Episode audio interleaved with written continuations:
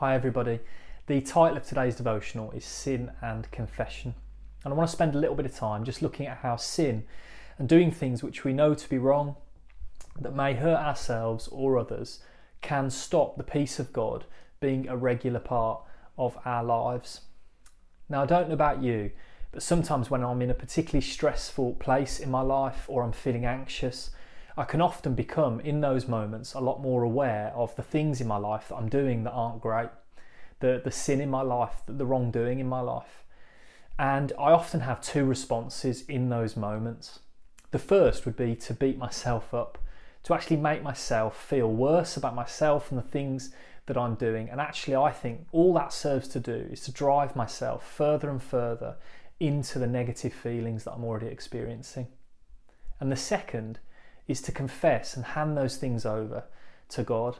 And I actually know that and have found that in my life to be far, far more helpful than doing anything else to try and deal with those sinful things and those things that I'm doing in my life that aren't helping me. So in the Bible, in 1 John chapter 1, verse 9, it says, If we confess our sins, that He, that God is faithful and just to forgive us our sins and to cleanse us from all unrighteousness.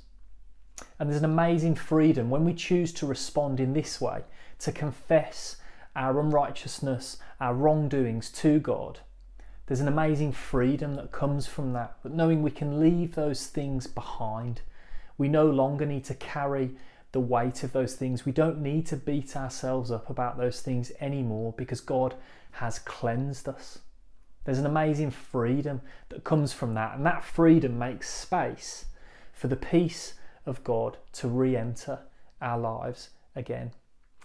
What I'd encourage you to do, uh, we're just going to do a confessional uh, prayer together at the end if that's something that you'd like to, to engage with. And what I encourage you to do is just pause the video for a couple of minutes and just have a think if there's anything that you would like to hand over to God, if you want to experience that freedom that can come into our lives from handing these things over to God, from confessing these things to Him. So I encourage you to pause the video now and just take a minute to two minutes just to have a think about some of these things, and then we'll finish by doing um, a confessional prayer together. Let's pray.